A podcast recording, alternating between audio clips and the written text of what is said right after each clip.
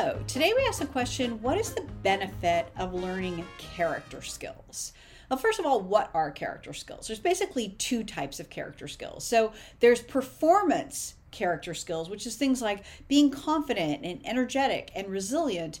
And then there are social character skills, which are things like being kind and being humble and being collaborative. So, I want you to think about the people that you like working with or hanging out with and being friends with are they the smartest people? Are they the most skilled people? Are they the most talented people? Maybe they are. But are they also people that have the strongest character skills? And if you want to get ahead in your life, in your world, if you want to have better relationships, if you want to have better work situations, if you want to be better at just like everything, a good place to look is your character skills. So, what character skills do you have? And which ones maybe do you need a little boost on? What will you do about that?